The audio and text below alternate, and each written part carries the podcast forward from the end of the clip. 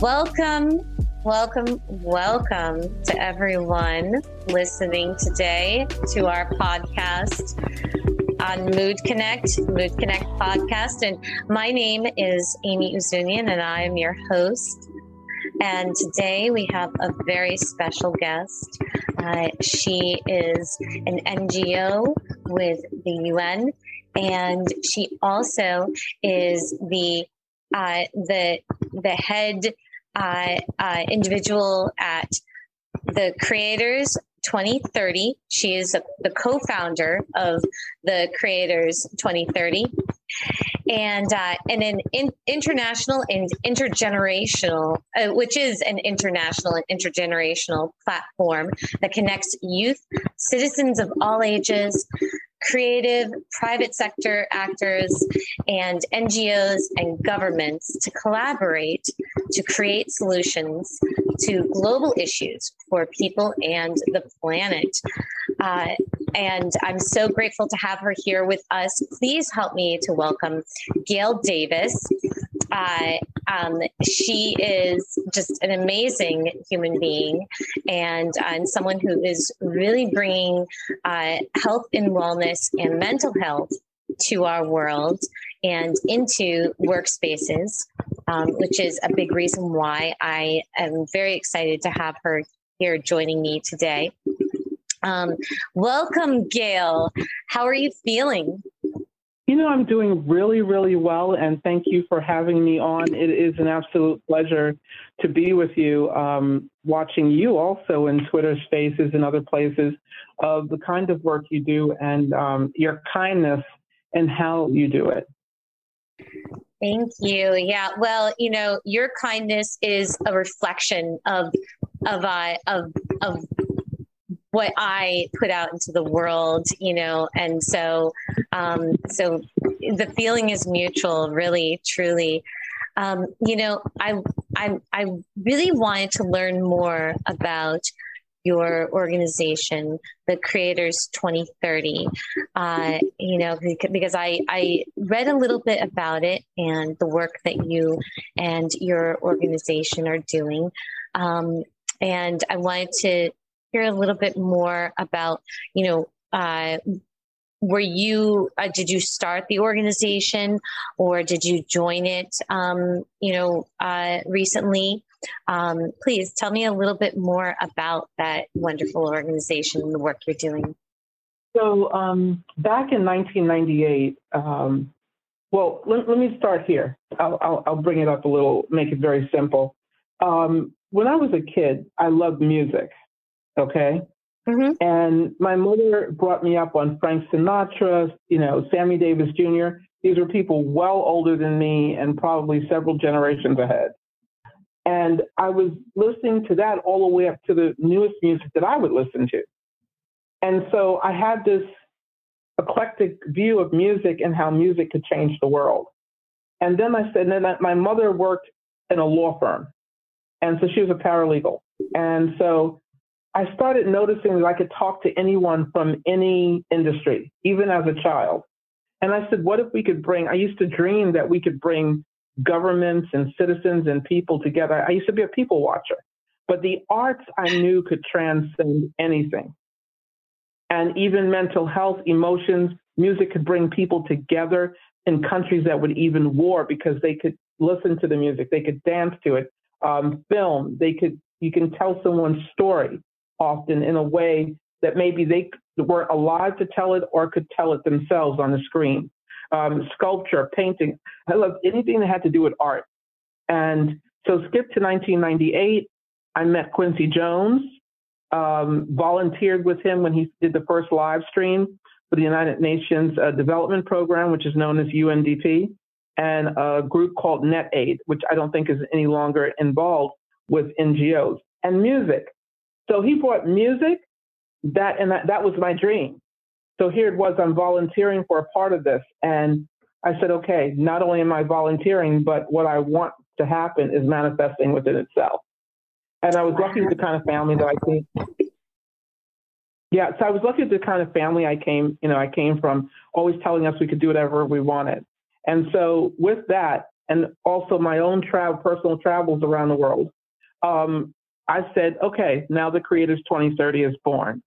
We will bring all people, all ideologies, all everything together in a way intergeneration, intergenerationally that they can work together and solve global issues, also using the arts to do so, all forms of arts, whether you're a photographer, a painter, producer, music artist, anything. You would come together and solve the global issues that are going on today. Um, there are people who are doing similar things, you know, in the space. Um, my intention is to become, for the United States, to become the first arts emissary at the UN. That is my intention. And um, it takes a lot for me to say that, not out of confidence, but there's a lot of people vying for the same thing. I think the difference for me and our group is that we work with all ages, and this platform has served as an opportunity for people to bring their solutions to it and work with these solutions with everyone involved, whether you're private sector, whether you're an artist, whether you're a youth, whether you are an NGO, whether you are a government agency or an ambassador or whatever. It's like looking at the issue and then looking at what works in your community and seeing how it can be retrofitted for another community. And one of the areas that we were looking at, especially, is I believe that if you don't have your mental health, if you don't have a job that you can afford to pay for your mental health, uh, which doesn't just come from a job, but just your, your lifestyle, or if you don't if you're not eating the right foods, which also affects your mental health, and your well-being is not taken care of, not just the mental health, but the physical health, that will also affect your emotional and mental health as well. So I also feel that climate plays a part of that, how the nature in which you are in, and also um, your oceans. All of those those five things for me are exceptionally important, and also for a woman especially, it's important of women are emotional creatures and men are too, but in different ways. So it's important to me that from that standpoint also that we are, you know, we're nurturers, but that we're also nurtured ourselves. There's a lot of self-help out there and all of that, but the truth is we all need each other to connect with one another. You can be all the self-care you want, but if you're alone all the time, it's not going to matter. And I think that's where music and things like that really do help. So I, I don't know if that explained everything. Yeah. But that's oh yeah. The, the, so. Oh yeah, absolutely. I mean, yeah. Uh, so so what I gather from what you're saying is that uh, that the foundation of the organization was founded in uh, in appreciation for music and the arts and trying to bring all of those creators together uh, across all different um, you know uh, uh, cultures and generations, bringing uh, all those creators together to uh, to be more un- unified and share uh, their their creations with each other and um, and and to encourage more people to pursue their creativity. Um, uh, yes, it, it, is, it is that way. It goes a little further, though, because it's not just about, you know, anyone can get a bunch of artists together and say, let's do this. You know, there's some people out there bringing artists into the UN and saying you should be paid. That is one of the things we do. We actually provide yeah. uh, food uh, to artists once a month, uh, organic fruits and vegetables and products. We also oh, provide oh, them with um, um, help with um, sustaining an income for a full-time basis. And we also um, help them with holistic health. Now, with COVID, of course, at the time we couldn't do it on a monthly basis, although we did drop it off to their homes or something like that. But what we do is it's not just that, it is a model to bring all areas together to see how they can solve the global issues within their community, their country, or globally in general. And that's a big it, it's a big situation because often each one of these areas, technology speaks a different language. Um, also, the arts speak a different language. A UN agency speaks a different language. A, a government speaks a different language. Young people speak a different language. Each generation speaks a different language. And I was lucky that coming up, I worked in all of these sectors. Okay. I worked in tech. I worked uh, in television. I worked in media. I worked in all these areas. I often ask, I'm a believer, I believe in God. I also subscribe to some uh, Buddhist and Hindi beliefs, but my base is I believe in God. And I believe that the universe doesn't, some people say that, oh, you know, I was placed there or whatever. No, you're not placed. What you want is what you attract. That's, that's what I believe. And so I always believe, why am I in all these places and spaces? I can speak the language of a technologist or, you know, who someone who's in technology. I'm in technology myself, someone who's an innovator, someone who is an artist, someone who's in the UN agencies. I can speak all of those different languages and bring them together. Most often people cannot speak each, each other's language of their industry. And so I've been blessed and able to do that. Um, and as the gap grows wider, as we keep telling the youth they're the future, they are not the future. We are all the future together, and that's what we believe. We believe that yeah. youth should have their own, you know, they should have their own path. So when it comes to mental health, if you don't have your mental health and you don't have food and you don't have these basic things, you can't solve anything. Right, right. And we often do that.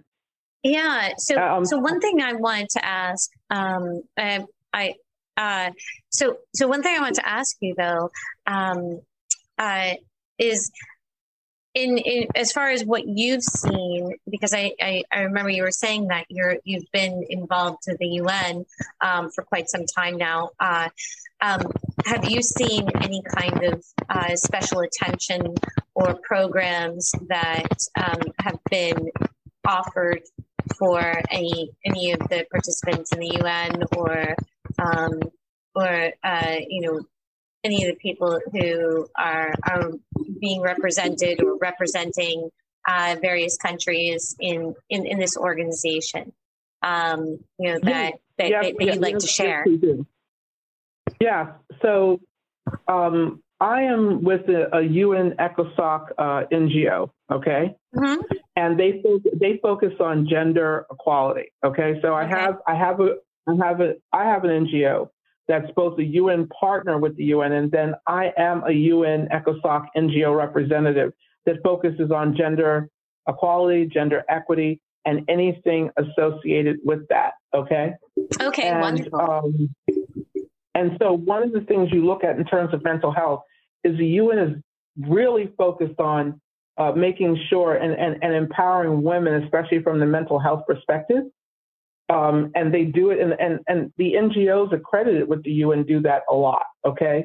There's a lot of NGOs that just focus on the mental health of the people they serve in their communities and, and in the workplace. And it's funny that you would uh, ask about this because um, one of the things we did is we saw that a lot of the people at the UN staff level were always giving, giving, giving, but they weren't focusing on their own mental health. Yes, yes, that's specifically why I was asking because I'm sure that particular specifically in the past two years uh, with the pandemic, and then you know, and also um, uh, many of the things that have happened in the U.S.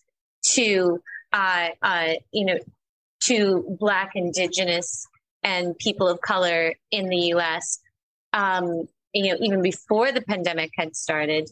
And then you know and then now with you know with some of the war with, with the war that's happening in the ukraine you know i'm sure that it has been incredibly uh, uh, difficult for the people you know who are participating in some of these conversations in the un who are offering support to uh, to members of, of various countries, and so that's why I had asked. You know, is that has there been any kind of extra effort and support that's been offered oh, for course, the members? Of course, there, of course, there is support, and there will always be support.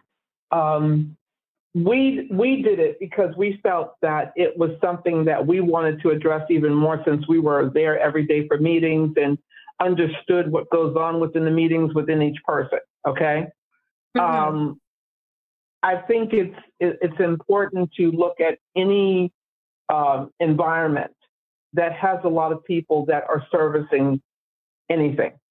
Whether you're servicing, you know, um, you know, you could be AT and T and you're servicing people with, um, you're servicing the, the the public. I think anytime you service the public, you need to also maintain and take care of yourself, recharge yourself. And often, all of us as human beings, we're workaholics. You know, society is set up to be more productive, more productive, more productive, right? And um, I remember Oprah and also um, Oprah and one of the, the shows now, I don't know if it was Kelly Clarkson or one of those shows uh, that's on now, uh, showed where there was a woman who was always on a go, on a go, on a go, on a go, right? And her mental health was just, she was burning the candle at both ends.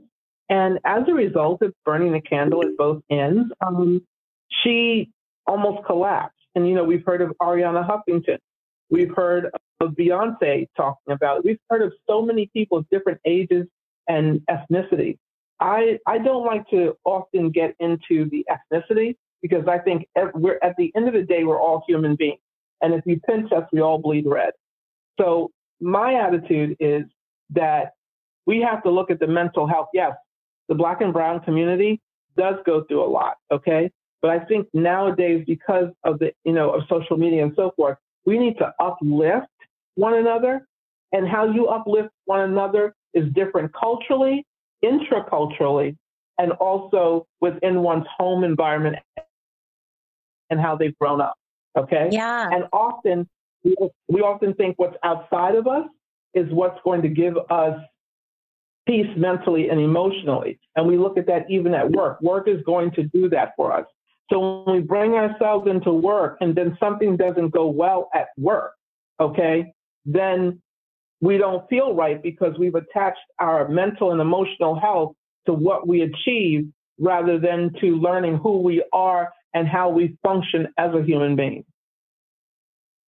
Yes, yes, absolutely. And, you know, you bring up something very interesting about, you know, how we think that the things that are going on uh, outside of us are going to uh, bring peace and solace to us, and that that we think that a lot of what is creating that kind of disturbance or that urgency is coming from outside of us. But uh, you know, I've found that uh, that if I take the kind of preemptive uh, caution uh, for myself to have a schedule of you know of of um of having uh, of, of allowing myself time to uh, have meditation. And you know and and even if i'm feeling good to make regular appointments with my therapist you know weekly appointments with my therapist even if if i'm if i'm going through a particularly good spell you know in time time of my life that that it that that then I I'm more easily able to uh, make the choice to step away from something that is is causing me frustration or anxiety. And and and and it's easier for me to then uh, uh, you know uh, get that peace and that calm from within um, do you think that that's something that that you've experienced as think, well, think, or no? I think I well. See, here's the. I, I don't like to focus on you, and I like to focus on people. Right. And I think I think that um, I think what you said is on point, very much on point. I think also too that we need to learn to recharge. Period. I think that's yeah. something that we, you know, take ourselves away. I mean, I know for two weeks straight, I was on my phone every night. Okay. And you don't know how it affects you until you remove the phone from your space. Because generally, I take myself off of technology for a good amount of time each day. Okay. But in that day, I had I had uh, some serious deadlines. My thing about mental health, I'm going to go to a few places and spaces here when we talk about yeah, organizational please health. Do. I am I'm by no means a psychologist, but I think I've been around long enough to share the what I see, okay, and what I've mm-hmm. experienced and what many other people talk about they experience. You know, since I deal in gender uh, equality and gender equity and have gone through myself being in a relationship early on in my younger years that didn't support me and didn't serve me because when you're a woman, you think that you're supposed, you know, I think it doesn't matter what community or what the ethnicity you are. You grow up from the old school of parents. I was lucky with the parents that I grew up with. my parents empowered that. It doesn't matter what age you are, what time of the century we're in. You, I had my own right to my own thoughts, but the rest of society around me was, you know, women take the, you know, we have to be strong. You know, if you have the child, the husband, whatever, you're supposed, you know, we went through from being the stay at home, like probably the 30s, 40s, 50s, 60s, 70s, to in the 80s, 90s up until now of being, oh, you, you know, you can take care of the home, you can take care of the the the um, marriage, you can take care of the job and be the super VP, and then you can go home and take care of the children and all of this, and you know, and then we get to the point where we were sharing responsibilities with our significant other or having a relationship that way. But when we look at what's happening right now, we're finding that the caregivers, which are the women, because we are the nurturers, and we nurture differently than men. We have to take off and we have to take care of the children. And it's it's really difficult when you have to do that. And so, you know, some of the things that I see in organizations that don't help that. Um, some of those things are when you have people who head an organization that allow things to happen because maybe they're intimidated by women or they're intimidated by something and they allow the other people who work with you to gaslight you on a team because there's an insecurity there. Okay. Those are some mental health issues. Or, you know, someone comes in, they're primed for the position, they're doing very well, and they don't know how to handle team dynamics. Okay. So you have to know who you are in relation to your own mental health, what triggers you, what affects you, so that whether you're in a team dynamic or you're in a situation that you may come up against that might challenge you. And I think every challenge offers us an opportunity to grow. But some challenges that we face are not of our own doing or something that we created. Sometimes it's someone who is in um, has their own mental health issues and is very insecure about who you are or who a, a group of people are in a division or on a team or whatever and and you now have to deal with the brunt of someone else's insecurities because we all have insecurities. I don't care who you are, but you have to deal with the brunt of the insecurity of the situation of people that you're engaging with. And how does this play into the Creators 2030? It plays into the Creators 2030 in a big way.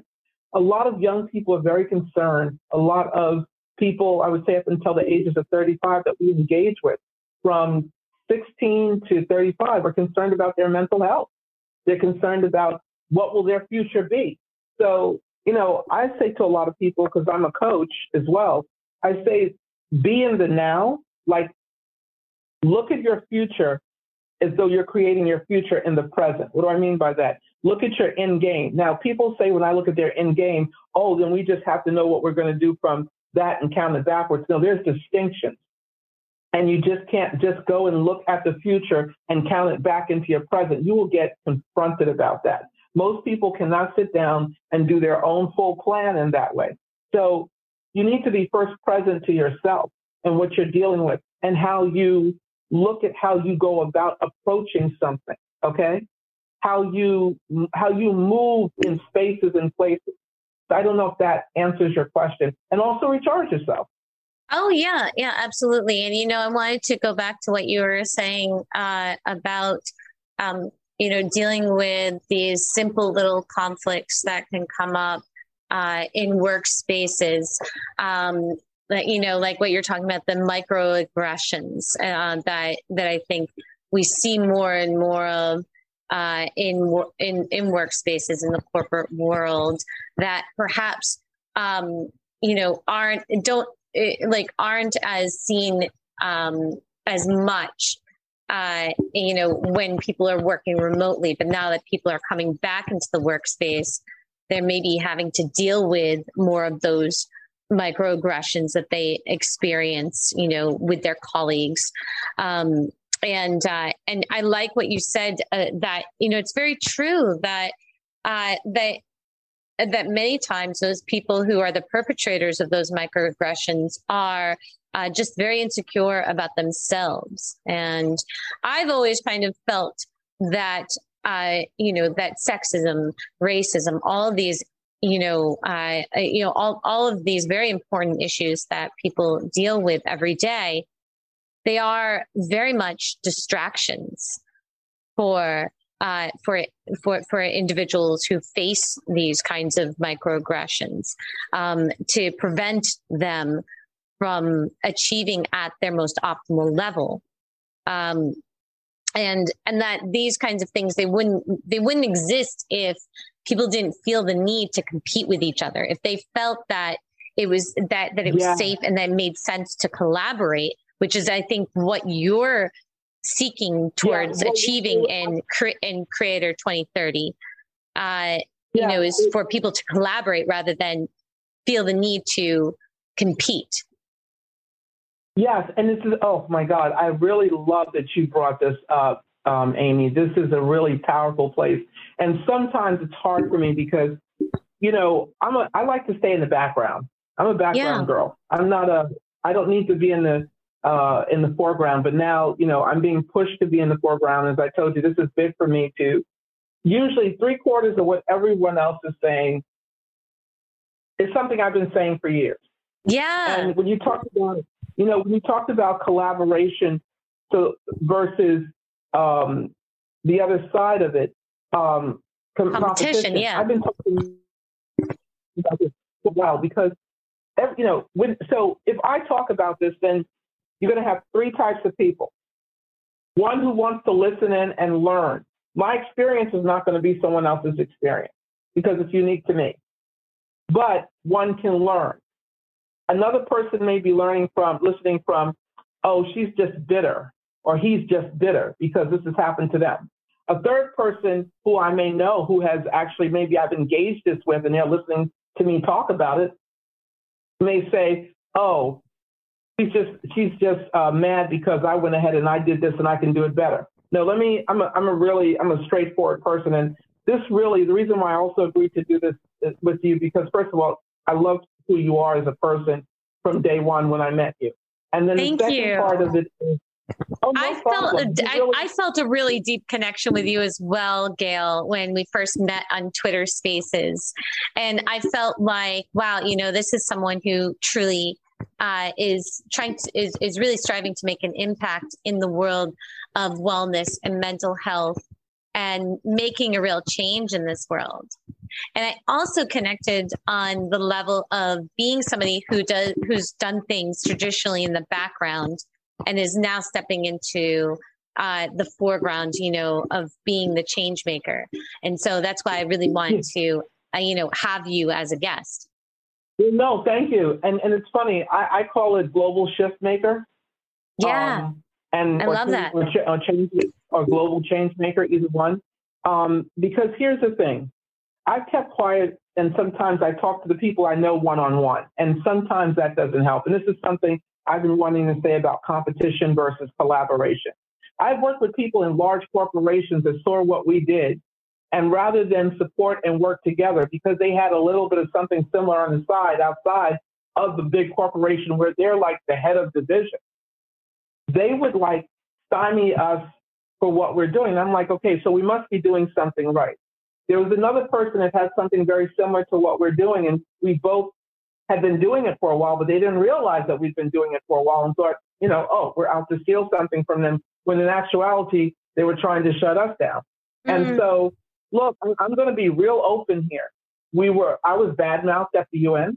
I had people wandering, wandering, wandering around saying, well, she just got here. How is she in that space or this place? I'm no big, I'm not a big wig at the UN. That's not who I am. I work hard like everyone else that works hard, whether they're an NGO, whether they're an ambassador, whether they're a staff member, everybody works hard.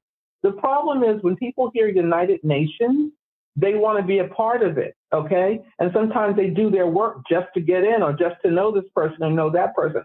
Um, I've watched people compete to be there. I've watched people compete to be in a corporation they worked in what I would always, what for me drives competitiveness rather than collaboration.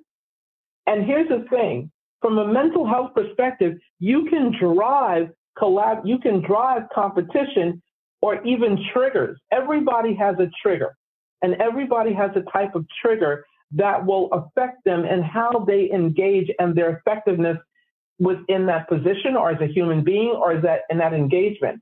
Um, I've, you know, when you are working with someone else as the co-creator of anything, I've been put on a spot where I don't just represent myself. I represent all the group of the people in my group that I work with. So when I step to talk with you or talk to anyone, it's not just my own thoughts. I, I there's a lot I could say. And I'm not being careful with what I say because at this stage of my life, I really don't give a damn what people think. But I have to be aware and respectful that I am also an educator and that I teach students. And I want the students that I teach to be, I don't tell them what to think. I want them to be fully immersed in the self expression of who they are. Okay? Um, yes, definitely. Lot, yes, and I have a lot of relationships. And so sometimes people have just come to myself and some of the partners that I work with, and they just want the relationships. And then we have some amazing people that we work with that you have to find your tribe. And you have to mm. find that tribe that will work with you. But what I really want to do, and working with the um, the NGO that I work with as a gender and gender equity and gender equality, I women talk about we want to be represented with equity in the the the you know the business world, the corporate world, NGO world. Great. Start respecting each other across racism, across classism, across you know um, classism goes into the economics. It goes into how you view a person. It is through how you view another human being by how you engage with them. If I view Amy as a person who doesn't look like she has enough money, I may not deal with her. Okay? I always often sit down and say that, can I sit down? This person's a billionaire and I'm the middle class girl. Okay?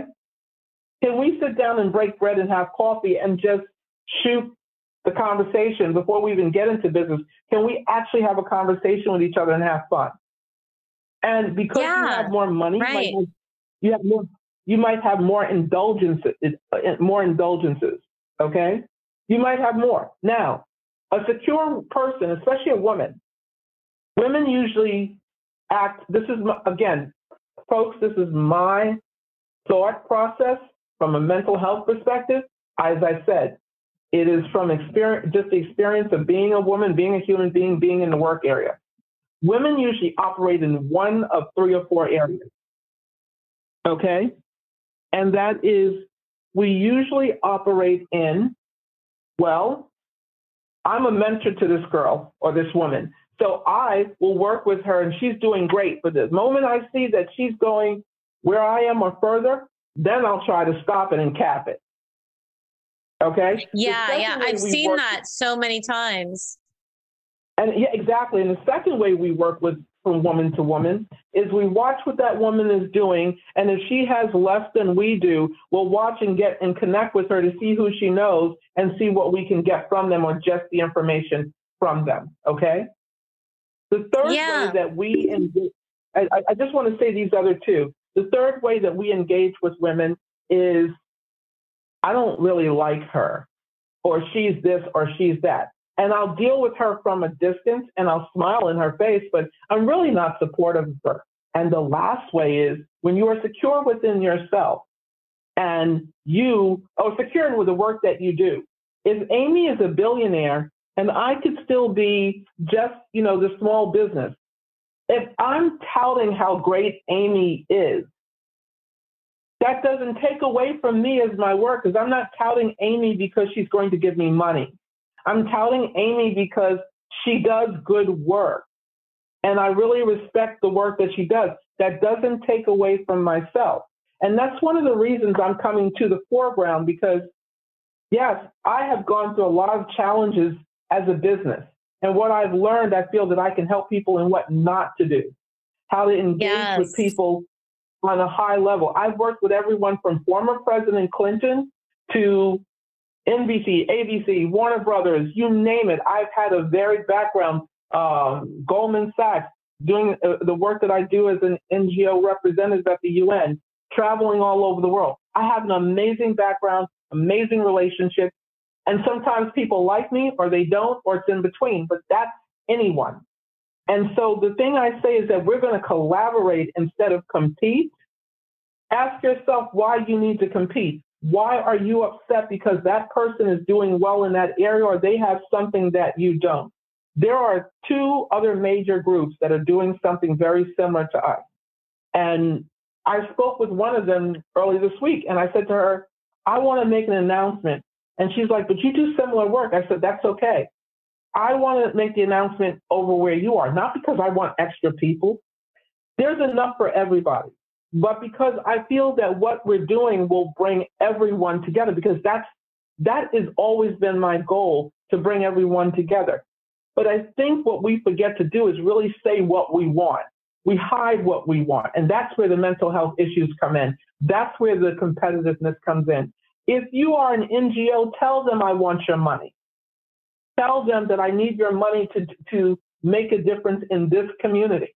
And this is exactly what I'm doing, and this is where your money's going to go. This way, you're not begging for the money. Yeah. Asking yes. for the money and you're stating this is what I want. If you're a business and you're getting a client, this is what we offer, this is how much it's going to cost you, and let's see how we can activate or scale, make scalable what you're doing so that it goes out into the marketplace or goes out into the country or goes out into the place you want. When we start getting straight about what we want, even if you're fearful, practice on people if you're in a, uh, a team situation and you're being cut off and you feel your mental health when you go home, you're miserable. You go in, you talk to the boss, you talk to the person you're with. And if you continue to stay in that situation, the person is telling you who they are by not what they say, but what by what their action is. I have worked with people where, you know, you're telling me one thing, but I'm still chasing you to, to reach you. Yes. Okay. What are what are you afraid of about me or anyone else that you say you want to do that, but you're not? What are you afraid of? What is the problem? What do you feel that you cannot achieve? Why, what is the problem that we can? There's no one on this planet that can't work together. There's no one. You may not like the way that person does something, but it's not usually the person, it's the habit that the person has that you don't like. You have to definitively disconnect from the person and the action and the person and um, who they are. Who what they do is not who they are intrinsically. And when we understand that, that's when the mental issues can go out. That's when the the competitiveness becomes collaboration because now you're saying, I want this or that. Well, maybe someone is like, well, Gail, I'm not about people. I just want to make the money. Okay, well, we want to make money, but my value first is people. Second is the money. Oh, my value first is money and then the second one is people. Now we can work together, understanding where that money situation comes together.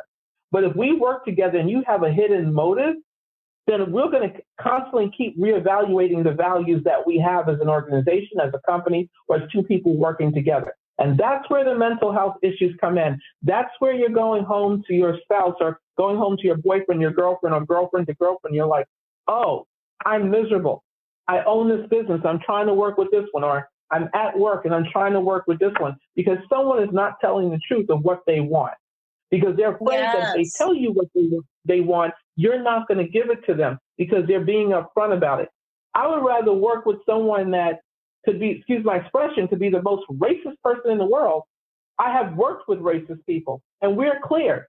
You can give me this, I can give you this, and it will make a difference for the both parties, that, you know, the people that we're representing. But I may not like, somebody might say, I don't like your color. That's not my fault if you don't like my color. That's your business. Or because I, I have people from all over the world in my family. So therefore, it's, you know, I just look at people as human beings. Um, and I know that's a really interesting example I use. But the second example is I've worked with people who just, they don't like the other person they work with, but they find a commonality to get it done. But when you know, but so now I'm at a stage in my life that I feel I can work with people I like. And then maybe, but there's often, there's always going to be someone who wants to be competitive. Anytime you need to be competitive to outdo someone else, there's an insecurity.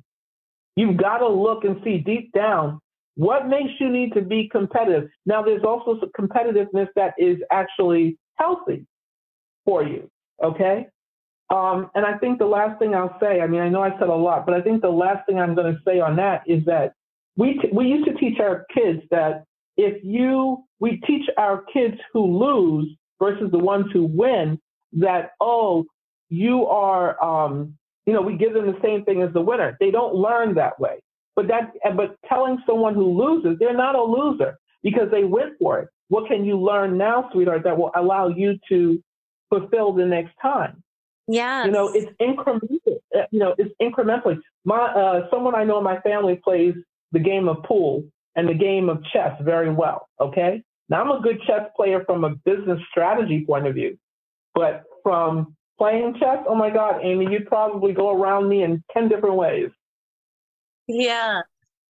Yeah. You know, I think that, uh, you know, uh, yeah, how how how we learn strategy and uh, correcting uh, mistakes and all of that kind of stuff is is really it's it's it's in uh, re- it, it's it's in repairing after an error has been made. If you were raised as being the kind of person who you know someone would yell at you and you know curse you out when you make a mistake then that could stay you know, with you. And you might even be the kind of person who would do that to other people, you know, and speak that way to other people when they make a mistake. But I believe that that probably the most successful people in the world, they are able to recover very quickly from mistakes that they make, from uh, errors that happen, and they they learn, they correct, and move forward. And I think that it's almost, it's probably even a systemic kind of issue for people who have not been empowered their entire lives. I mean, you know, so, so like I, it, you know, I, I've actually have said to, um, to people, uh, you know, um, um, at various times that there there's almost there's there's like a birthright that is given to certain individuals in this world. Um to be empowered to say you know like oh you know it's okay that you made this mistake all right? You know let's learn from it and look at it logically and keep moving on. But that kind of opportunity isn't isn't granted to everyone in this world you know and so, lack of self esteem, mental health issues, and all of that kind of stuff can get can, can pile on, you know. Um, but I see that we are all coming together now and correcting this kind of, uh, you know, the, the, the, the this kind of uh, action that's taken, you know, from very young ages, and we are we're observing that it is a problem in this world to be indirect, to uh, come down on ourselves, to you know allow ourselves to be burned out. Um, we're seeing more and more through all the challenges that we faced over the past two years. I think that people are coming to a place where they are they're very interested in being healthy. They're very interested in self care and in offering that kind of self that that kind of ability to care for ourselves and each other um you know so much more and on top of that uh you know people are coming closer and closer to the reality that uh that that to be human is you know we all deal with our with mental health issues. And it's not just some kind of buzzword it's part of being human. You know like like a, a, a person it, it's it's perfectly fine to talk about how you're you know paying attention to your diet and exercising but to say oh you know i'm also going and seeing a therapist once a week it's like, oh my God, why are you talking about that? That's so taboo. I mean, our world is becoming less and less in that kind of nature. And I think it's a really great thing, you know? Um, I, I, I do yeah. too. I do too. But I think that we have to be, so some things can become trendy, okay? Mm, and yeah. I think mental health it's important that we don't look at mental health as something that's trendy. We look at mental health. I mean, our mental and emotional health is like extremely important. Um, you know, and I think that people need to take that seriously. People look at self care as, you know, the thing that is your emotional and mental health. Um, you know, your emotional health, your mental health is the most important thing that you need. It is the most important thing that one wakes up to. And and and we also say this too. You got to look at what you eat. Because emotional eating, you know, can, you know, like if you're eating sweets all the time and junk all the time, you know, you have McDonald's in your system all the time, and no, not, no offense to McDonald's, but if you're eating that kind of crap every day, your brain is not going to, it's not going to function the way that you want to. Now, I'm oh, not yeah. saying you have Definitely. to be, you know, this perfect person who eats all the time, but I'm saying that that really will play a part. You are what you eat. There's a difference between someone who goes to lunch and they go and they eat, um, let's say, McDonald's uh, Happy Meal every day for, let's say, one week. And then Amy goes and she or I go and we're eating like fresh salmon and, you know, um, maybe, um, what do you call those? Um, snap peas and maybe I'm, I happen to like Japanese food. So there's a place in my neighborhood that sells fresh salmon and, um, you know, snap peas and miso soup and things like that for very cheap. Now, what you and I may call cheap, and this is, this is really, this deals with a lot because I hear us say marginalized communities or urban communities. There, so let's look at, I'll give you an idea. Arthur Avenue in the Bronx is very much an Italian community an old Italian community. Okay. And then we also have in, um, we also have a West Indian community. And then we have an Irish community all the way up in the Bronx. I'm using the Bronx for a reason. Uh, all the way up in the Bronx over on the, um, when you're going up Metro North on the east side of the Bronx. The west side of the Bronx, we have similar. I mean, you have all these communities, West Indian, African American, you have African, you have um, Irish, you have Italian, you have Russian over in Coney Island, and Ukrainian, mm-hmm. some in those areas. You have all these different types of communities. And every, if you ever talk to, so I'll give you an idea. If you talk to someone from Eastern Europe, they're a lot tougher in terms of their mental mentality. Okay. They see things as just the way it is. Okay. And they don't, they just see it as reality. Okay in the West over here, we might say, oh, you could do this or you could do that or whatever. No, they see it as it is. And I'm not saying every Eastern European country, but a lot of them. The Italians are like, oh, you know, I got this, I got that. You know, they're, they're a little more open and we can see it from here. They're let life live, you know, kind of like that. Have some vino, sit back, relax, you know. We, we have different communities who see things through a different lens. And that's whether it's in an Italian person who is in the States or sitting in Italy. It doesn't matter. The community and the culture is very similar, out of which their parents, even if it's five generations ago, they will see things. And we have to respect that, understanding and take that into um, consideration because subconsciously they're looking out of that lens in which they grew up in. Okay? So we put that to the side for a minute. So now you've got that as a person who's grown up that way or growing that way. And then you're now stepping into the workforce. You're stepping into the things that you want to do. Um, your mental health and emotional health, you got you have to address it, how you've grown up and how other people see things. You might be narcissistic. You might be borderline personality disorder. You got to know the difference between those two and the difference between someone who might be prone to depression. Okay? You but we have those labels, but take away those labels. There are some things that people do go through for chemically, okay? You can't just say to someone mentally, oh, go get yourself well. You know, just all you have to do is do this. No.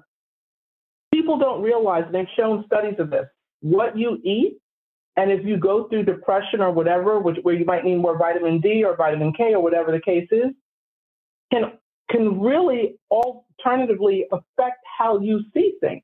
That's why I brought in the McDonald's and the things like that, because there are additives, there are things that we eat in those foods, preservatives, that do affect how we feel about ourselves. Yes. And so how and so how we feel about ourselves and the the place, the perspective that we look through is how we take that action. So if I'm seeing Amy like, oh my God, yeah, she seems nice, but oh, maybe she's not really that. She's probably pretending. I'm seeing a lot of other people through that lens if I were to look at Amy that way. Um, and, and I want to give a really good example. I was working with a group of people, and one of the people I kept saying to them, You're allowing your staff to be this way with some of us. Okay? And that person would keep justifying it and justifying it. And I said, You know, a lot of people thought I was stupid because I continued to work with that person. Okay. No, I wasn't stupid, but you also got to be careful that how that person is being, or uh, because they could be the smartest and the best person in the world. To the outside world, they're the most amazing person. But I kept working with that person because I respected the work they do and because mm-hmm. I liked the work they do. But I also had to be careful of my own mental and emotional health of what they were allowing the rest of their staff to do with some of us. Okay. Mm. So I had to make up in my mind there's nothing I can do about their behavior. There's only something I can do about my behavior. Right. Now, I chose I chose that. But I will say this if you're in a toxic situation in your home or in your job environment and you go to that every day, I don't care how strong you are, okay? You are putting yourself in the lion's way.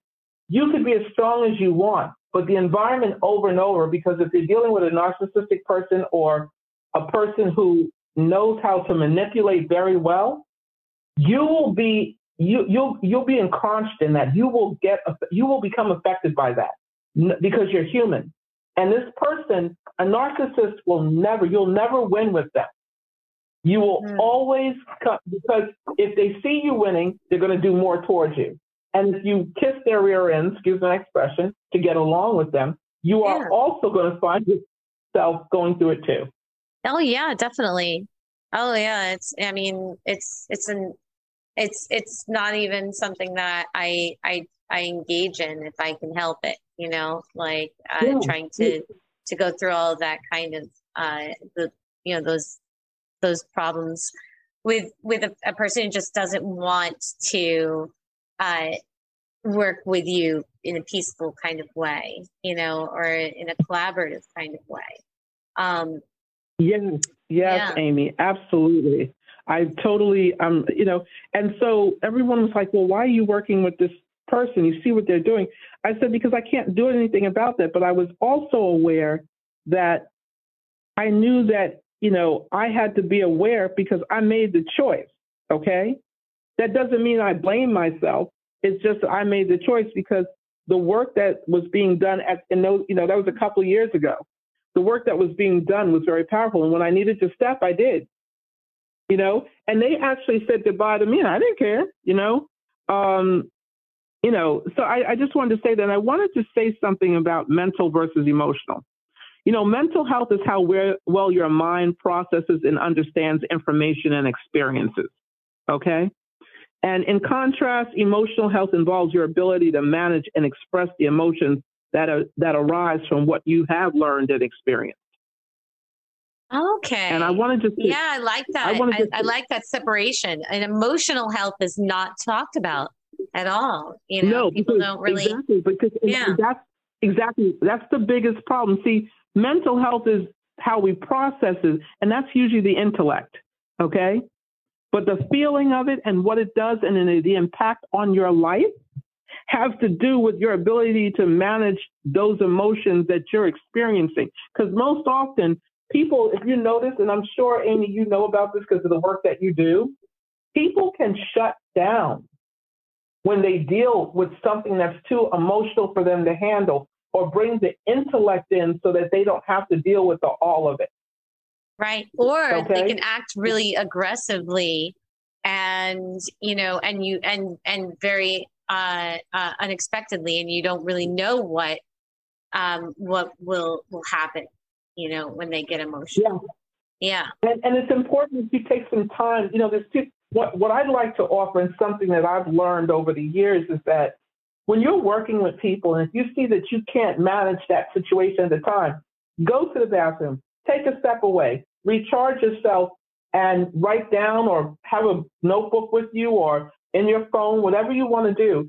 And remember what that was that triggered you, because I can guarantee you what happened in that moment wasn't the trigger. It had to do with something that happened in your past, and now you have a trigger point.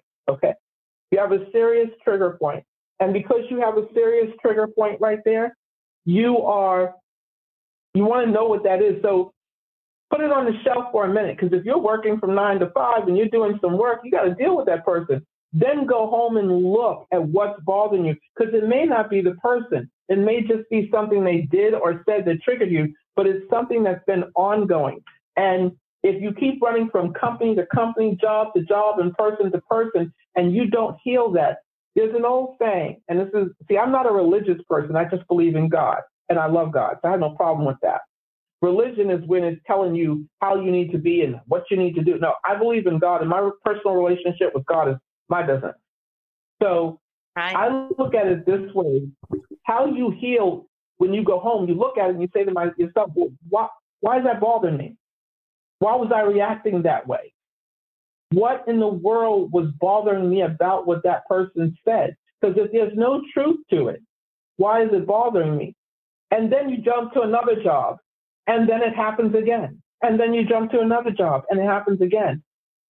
I do what you call mirror work. I tell some of the people that I work with, go look in the mirror every morning and look in the mirror before you go to bed at night.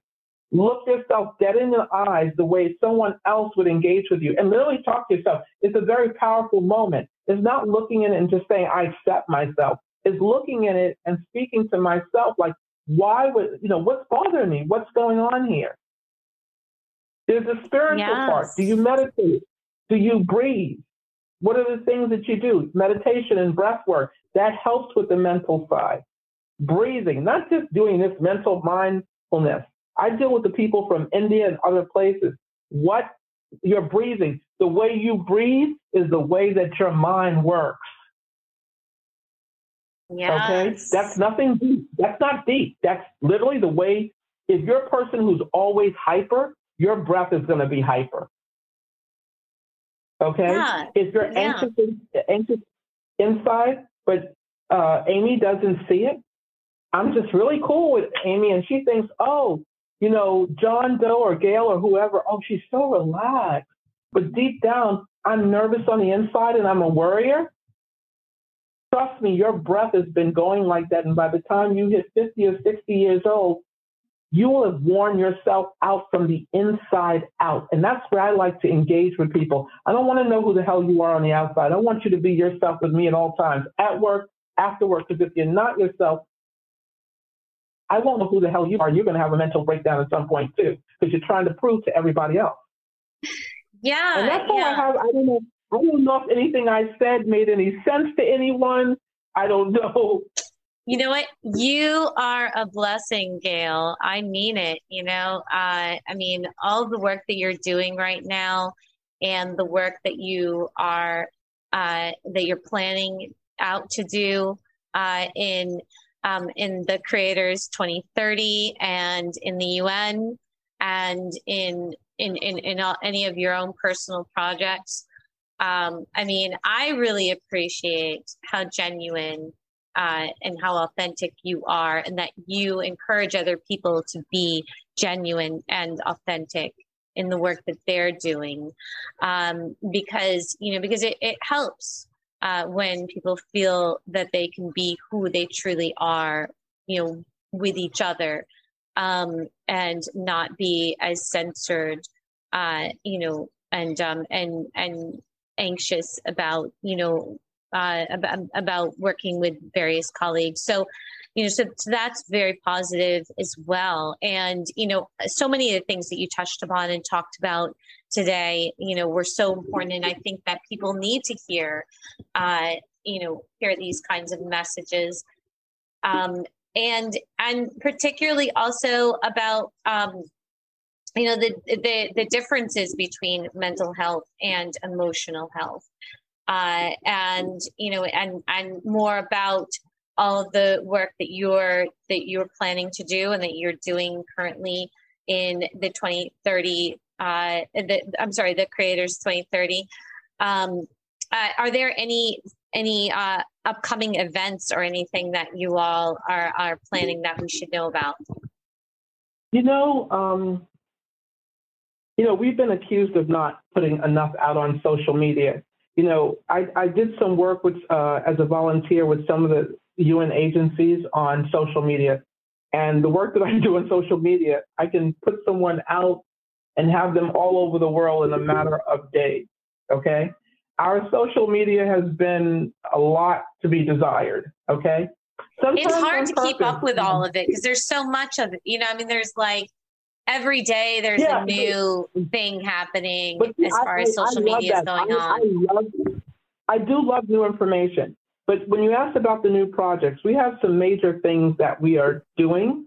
And it may seem like when we come out, others were already doing it. No, I have, you know, I'm going to uh, just shoot straight here. There were projects that I mentioned to other people, and they ran with it themselves. You know, maybe they had more people involved because we're a small group. Um, maybe, you know, you as a person who owns a business and a nonprofit with it, um, I've learned some very, very, very valuable lessons. To be very honest with you, okay. And so one thing I've learned is I'm not going to talk. I'm going to let it show for itself. Okay, that's one. Number two, I will be putting out certain things because what we're doing is to support others. But I will say this many people worldwide will be shocked at something that we're about to share soon. They will be Wonderful. really shocked. Ooh, I'm excited. I'm just a, I'm just Ooh, a regular girl, um, regular girl from New York, okay, okay, and and North Carolina. And I did something at my stage of life that has never ever been done, and it is going to co- connect people to the importance of waking up and taking individual actions to their lives and with one another, both individually and collectively, to the climate, to all genders getting along with each other, okay, to a lot of different things. Um, I've spoken the way that I did today because I think often we tout what we're about to do and we love the joking and all that. And I love to joke and have a good time. But people who don't know me through, I really appreciate you giving me this opportunity because people who don't know me will now have the opportunity to know Gail in a different way. Okay? Yes. Um, most of, most often I don't show myself because I feel people judge people by the way they look, by the way they show themselves or whatever. It's not that I'm afraid, but people judge each other. They absolutely do. And we all, I have my own judgments or whatever, and we also have our inner prejudices. I want to get to a point where I see the world coming together for who they are. Okay. And I yes, believe that that's going to happen. And now I'm also realistic and know that that's not happening. And there's a lot of work that we all need to do to come together. And I know we hear that a lot. My last thing that I want to say is stop taking from each other and collaborate. And when you're online and you take, you're utilizing some others' work or ideas, give them their credit. Mm-hmm. Okay. Yes. Stop lying and, and also stop lying and telling people that they're taking your ideology when you're actually taking theirs. That's another game. Okay. If you are the head of an organization, if you are insecure about anyone on your team, go check yourself. And if you are a narcissist, go seek some help and bring your team together. If you are a narcissist and you know it, but you can't do nothing about it, go talk to a friend. Because if you find yourself, I have, it has to be my way, even silently because you're passive. You know, a passive narcissist is the worst narcissist in the world. And you know what I get sometimes too?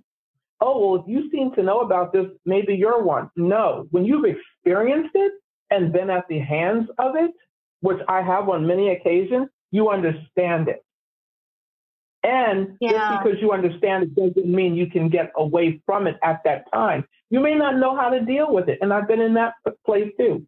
what I do ask is I ask God, or whether you believe in Buddhism, or whether you are Hindi and you believe in, you know, Lord Ganesh, or whether you believe in universal or Judaism, whatever anybody believes in. I just ask that you realize there's a higher power. You realize that you're human. You realize that you make poor choices and not mistakes. And that when you own your humanity, you can see the humanity in another person. I'm real serious about that. So know your purpose in life, get paid very well for what you do, and then give back to the community. That's it. And if you can live that way, you make your life down to that simplistic way and honor whatever you believe for me. I honor God, myself, my family, my friends, and my colleagues and people. But God comes first for me, and of course, I'm second in my family. So that's what I've learned. I don't have any, I don't have a map. I'm not, you know, the PhD in this or the PhD in that and all, all of that stuff. But I've learned enough in life. And you could say from the great things, not so great things, and the hard knocks to know that this truly is where we are today. And if you haven't learned anything from COVID, maybe you need to go back through the lockdown to learn some stuff. Yes, I agree 100%. Thank you so much, Gail, for joining us today on this podcast, uh, our 34th uh, podcast. And um, apologies that I forgot to mention this sooner, but the sponsor for this particular podcast today is Calmerry Online Talk Therapy Support. Um, uh, Calmerry is a, a, very new online talk therapy service that that I encourage anyone to try out. We have we offer um, a discount of uh, 35% off for new users. And um, yes, you know what? I mean, I agree with you, Gail, that in this time that we're living in right now, um, it, it's really important that we do the work ourselves and not leave it up to other people to uh, you know to to suffer from you know, a person who is going through, you know, any one of the mental health issues, you know, whether it's narcissism, bipolar disorder, you know, ADHD or anything like that, you know, I mean, like the person who is going through that affliction, they they suffer, but then it's also the people around them that have to deal with with that as well. And, you know, and and it does have a ripple effect right? Um, you know, like I, I'm the child of a narcissist, and I don't talk about it very often. But I, you know, and I don't think that that necessarily makes me a narcissist, but I think that I definitely have picked up on those kinds of behaviors. And so when I realized that, I was like, oh, you know what? Maybe I need to talk to my therapist about that, you know, about some of these kinds of behaviors that I've picked up through the years um, and they kind of have reflected through me in various ways. Um, you know, and uh, but but I think that it is each of our own individual uh, responsibilities to you know to address those kinds of issues for ourselves, um, and you know, and and and and, and not uh, not not suffer and not cause others to suffer because of know anything that we feel that that's that's maybe not as popular you know? Um, i think that when we had met on twitter spaces it, it might have come you know i might have said this in the conversation but i had said that you know narcissists they are very much like you know unloved kind of people in society you know? Um uh, and and and it's kind of a buzzword, you know, like uh, that gets thrown out quite often. Like it used to be, if a person did something terrible, they were a psychopath or a sociopath, and that's not true. Technically, you know, I mean, the, these are there are textbook like there are textbook like definitions of what a sociopath or a psychopath is, or you know, any of that kind of stuff, right? And there is a te- textbook definition of, of what a narcissist is, and I think that a lot of times, not always. And, and, but you know, some some mental health issues are either conditional or chemical. Mm-hmm. Yes, so, yes. But either way, and I think that's yeah. But either way, whether no, it's no. conditional or chemical, it's up to us to take care of it for ourselves, you know? Yeah, And- it is. yeah. But sometimes we need, we, when you're in that space, we need the help. You know, Exactly. you're- yes. And, and there's so much help that is available, but oftentimes people don't want to is, but I engage in think- it. I, think our country's perspective. I once met somebody from Australia, and the way that they deal with mental health is not to keep people on medication. It's to Mm. empower people in certain places and spaces to understand where their mental health is, and they actually go into the brain from another point of view. This is what I think is important. Now, I don't know this, but this is just my thought process. Mhm. I've read a lot on psychology, and I think that this is, again, my thoughts. I want to be very clear. This has not been written anywhere, but I think that since we can change the way the neurons, go, neurons have a lot to do with our behavior. Yes. And so if we can shift the way that we do things and program the neurons in a different way, and there may be a way to shift that inherent chemical issue. Now, I don't know if a chemical imbalance, I don't even like to say imbalance, a chemical issue in the brain can be addressed from shifting or reprogramming the neurons. I look at our whole body or chemical processes always going on. Okay? So I don't know that that can be done or can be done. I also think that you have to be careful. You know, like a lot of people say THC. I don't like to see people do marijuana if they have mental health issues because marijuana puts you in another area. And that depends on if you're doing the CBD version or the THC. Um, if you are doing acid or, you know, crack or cocaine or things like that, that can be used to help someone who is depressed or whatever escape more. If you are dealing with meditation, you have to be someone who is well grounded, and I feel someone who is licensed to be a psychologist and someone who can tell someone how far to go in. Because if someone is depressed or dealing with things like that, and they go too far in to meditation and they get locked in that emotional and mental space, it may be hard to bring them back out. Yeah. So- yeah. I mean, all of these things that, that you're saying, you know, um, that, you know, there is, there, there, there is some truth to, to a lot of it. And, um, you know, I think that, that the world is, uh, learn, still learning so much about the benefits of meditation, benefits of microdosing in, you know, for various kinds of you know, medications and things that are out there in this world now. We're still in these learning stages, and and and and people are, you know, becoming more open to experimenting and learning about what's working and what's not working. And I think at the end of the day, uh, we we all, you know, people they do want to feel feel better. They do want to feel well.